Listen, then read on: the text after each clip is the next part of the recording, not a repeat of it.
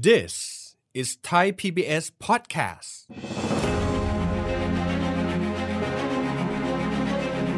วันนี้การค้าขายกับจีนไม่ใช่ถุงเงินถุงทองอีกต่อไปแล้ว เพราะว่าเขามีการปิดประเทศมายาวนาน ยุโรปกำลังอยู่ในสภาวะที่เป็นขาลงอย่างสุดๆ อเมริกากำลังแก้ไขปัญหาภายในประเทศเขา แล้วก็ยังติดกับดักที่ยังแก้ไม่ตกนะครับ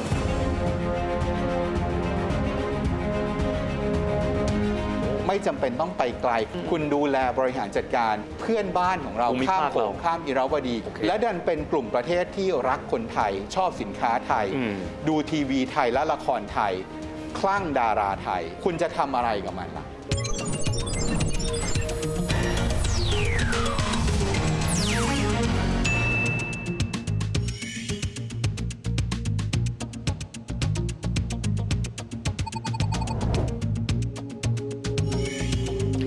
สวัสดีครับท่านผู้ชมครับ ยินดีต้อนรับเข้าสู่รายการเศรษฐกิจติดบ้านนะครับ วันนี้เราจะคุยถึงเรื่องของโอกาสของ SME ไทยในการที่จะเป็นผู้ส่งออกเพราะต้องยอมรับนะครับว่าโลกใบนี้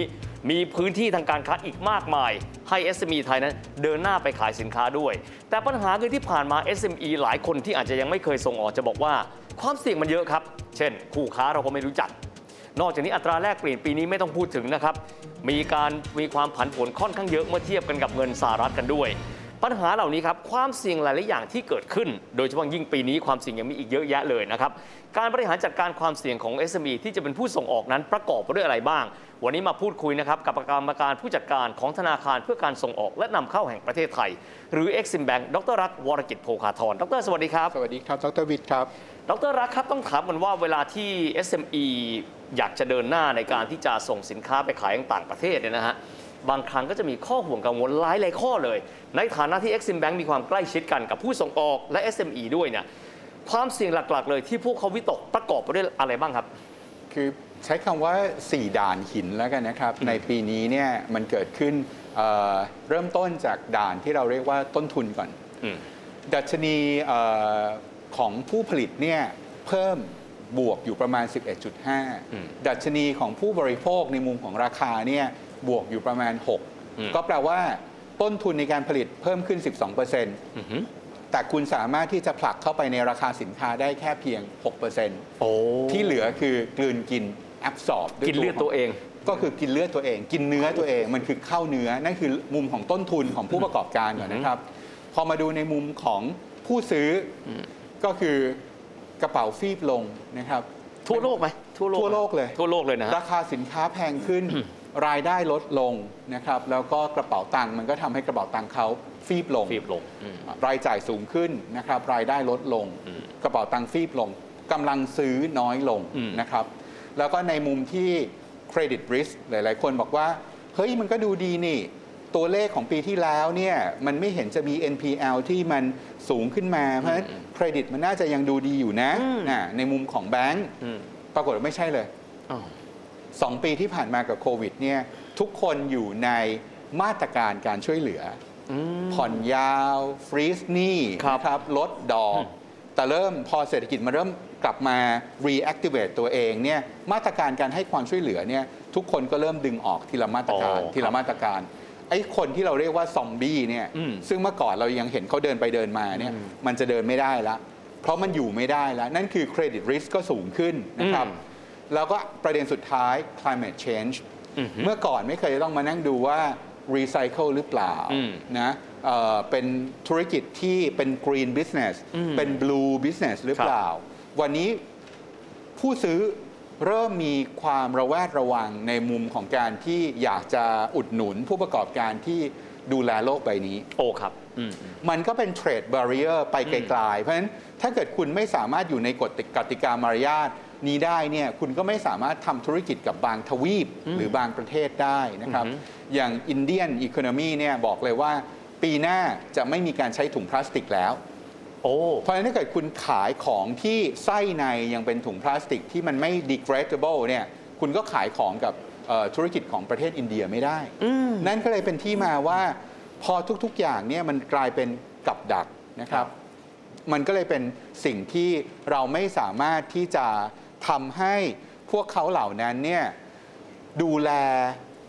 โมเมนตัมที่มันเปลี่ยนไปได้อืมถ้า SME ดูแลโมเมนตัมที่มันเปลี่ยนไปของโลกไม่ได้เนี่ยเขาก็จะกลายเป็นคนที่หลุดออกไปจากห่วงโซ่คุณค่า หรือว่า supply chain ของโลก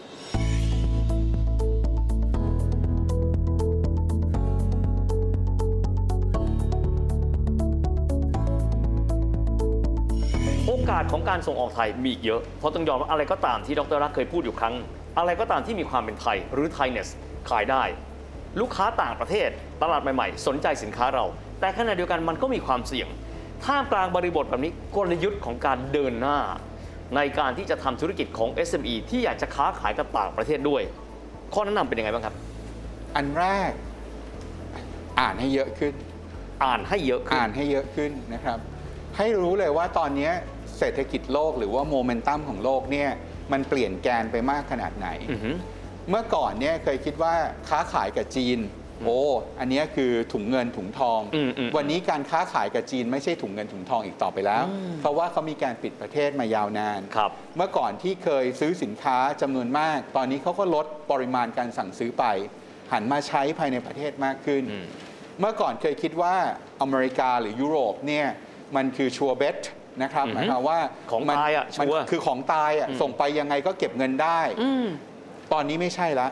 โอ้โห ยุโรปกำลังอยู่ในสภาวะที่เป็นขาลงอย่างสุดๆรอแร่นะคบพอสมควรรอแร่มากอืมอืม ๆ อเมริกากำลังแก้ไขปัญหาภายในประเทศเขา แล้วก็ยังอืมติดกับดักที่ยังแก้ไม่ตกนะครับ เพราะฉะนั้น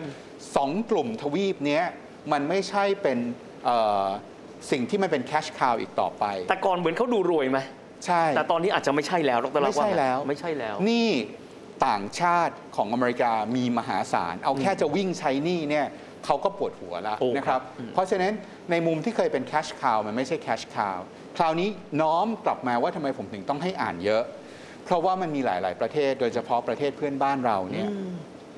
เศรษฐกิจเขายังดีอยู่นะครับนำมาใน CLMV เนี่ย เอาแค่ตัว C กับตัว V เนี่ยครับ ตัวแรกกับตัวสุดท้ายเนี่ยเศรษฐกิจเติบโต 2 ดิจิตตลอดนะครับ โอ้เหรอฮะทั้งกัมพูชาทั้งเวียกัดมนาพูมชานะทั้งเวียดนาม เนื้อหอมมาก โอ้ ๆ และทั้งสองประเทศนี้เนี่ยต้องการสินค้าไทยอะมาดูคนตรงกลาง อืมอืม เอาตัว M แล้วกันที่เราคิดว่าเขาไม่น่าจะดีนี่หว่าเขาพิ่งปิดเมียนมาเนี่ยอ่าเขาปิดประเทศไปตั้งแต่เดือนกุมภาพันธ์ปีที่แล้วเนี่ยยอดการสั่งซื้อสินค้าเพิ่มขึ้น 21%ตั้งแต่ปิดประเทศ มันเป็นสิ่งที่ตอกย้ำมาก ๆ เลยว่าโอ้ไม่จำเป็นต้องไปไกลข้ามน้ำข้ามทะเลข้ามมหาสมุทรแปซิฟิกขนาดที่ไปอเมริกายุโรป คุณดูแลบริหารจัดการในเพื่อนบ้านของเราภูมิข้ามภาคโขงเราข้ามอิราวดี แค่เนี้ยโอ้คุณก็เอาอยู่แล้วกับธุรกิจคุณโอเคและดันเป็นกลุ่มประเทศที่รักคนไทย ชอบสินค้าไทยอืมดูทีวีไทยและละครไทย คลั่งดาราไทยโอเค คุณจะทำอะไรกับมันล่ะ โอกาสมันมันอยู่ข้างหน้าแล้ว นั่นคือที่มาของการที่เปิดตัวเองนะครับ ไม่ต้องติดกับดัก สิ่งที่ไม่เป็นคอมฟอร์ z โซนเดินเบิมว่าต้องเป็นประเทศที่ well developed มีระบบการเงินที่เข้มแข็งโอ้เปล่าเลย เพราะว่าอะไรคุณมีเมนูอาหารในการเลือกการป้องกันความเสี่ยง คุณก็ซื้อประกันการชำระเงินอืมอืมคุณก็ซื้อสิ่งที่เราเรียกว่าเครื่องมือในการ hedging ค่าเงินอืมอืมสิ่งเหล่านี้ก็ทำให้คุณผ่านความกลัวในใจว่า ไม่อยากค้าขายกับเวียดนาม ไม่อยากค้าขายกับกัมพูชา เพราะอะไร กระแทกความกลัว กระเทาะความกลัวให้เหลือแค่เพียงโอกาส แล้วก็โอกาสที่สามารถบริหารจัดการความเสี่ยงได้ด้วยครับ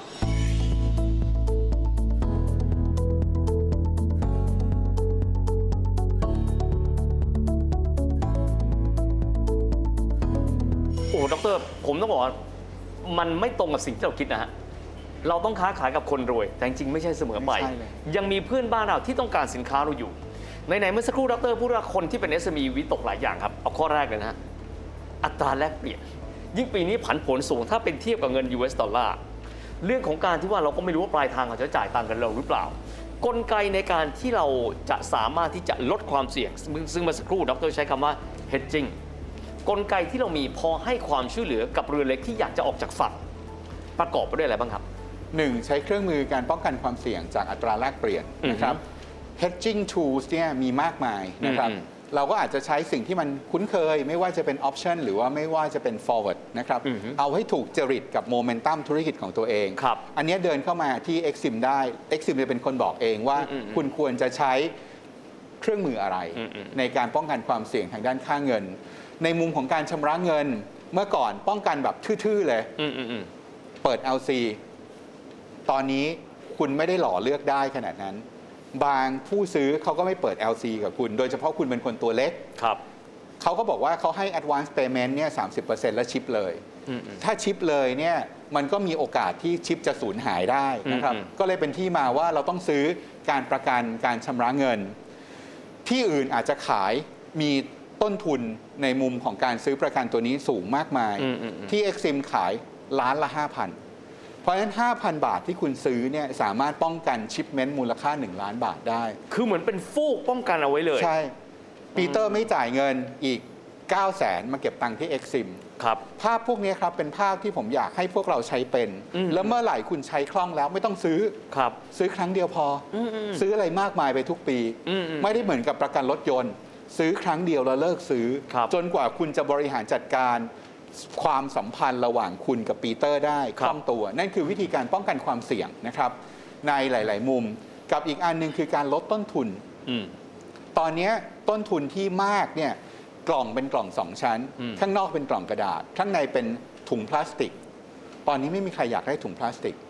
นั่นก็เลยเป็นที่มาว่าคุณลดแพคเกจจิ้งอะให้มันสามารถมีต้นทุนของการทำแพคเกจจิ้งที่มัน เหมาะสมได้หรือไม่อืมแทนที่ต้องพิมพ์ตัวอักษรเปรอะไปหมด ว่าคุณนะสมบัติอินกรีเดียนอะไร คุณทำเป็น QR code ได้หรือไม่โอ้สิ่งเหล่านี้เป็นสิ่งที่เราสามารถป้องกันความเสี่ยงในมุมของดัชนีของต้นทุนการผลิตที่มันขึ้นไปอย่างไม่สามารถที่จะเอามันลงมาได้ในระยะเวลา 20 กว่าเดือนที่ผ่านมา กับอันสุดท้ายลดต้นทุนพลังงาน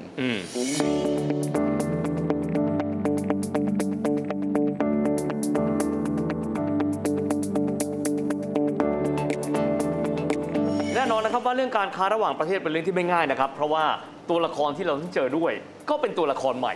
ความเสี่ยงที่มีอยู่ของบริบทโลกเองก็ดี อัตราแลกเปลี่ยนก็ดีก็มีไม่น้อยเหมือนกันนะครับ ดังนั้นสิ่งที่คุยดรรักก็น่าจะสามารถทำให้พอให้เราได้รู้นะครับว่า landscape หรือว่าภูมิทัศน์ความเสี่ยงของการส่งออกท่ามกลางบริบทที่บ้านเรายังมีโอกาสอยู่นั้นเป็นอย่างไรกันบ้าง วันนี้ต้องขอบคุณดรรักมากนะครับขอบคุณมากครับดรรักครับดรวิทย์ครับ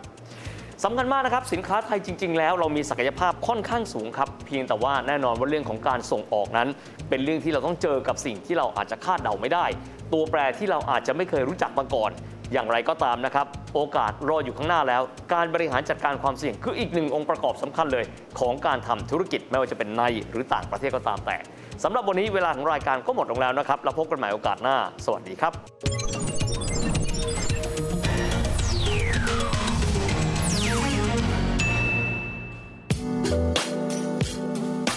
ติดตามรายการทางเว็บไซต์และแอปพลิเคชันของไทย PBS Podcast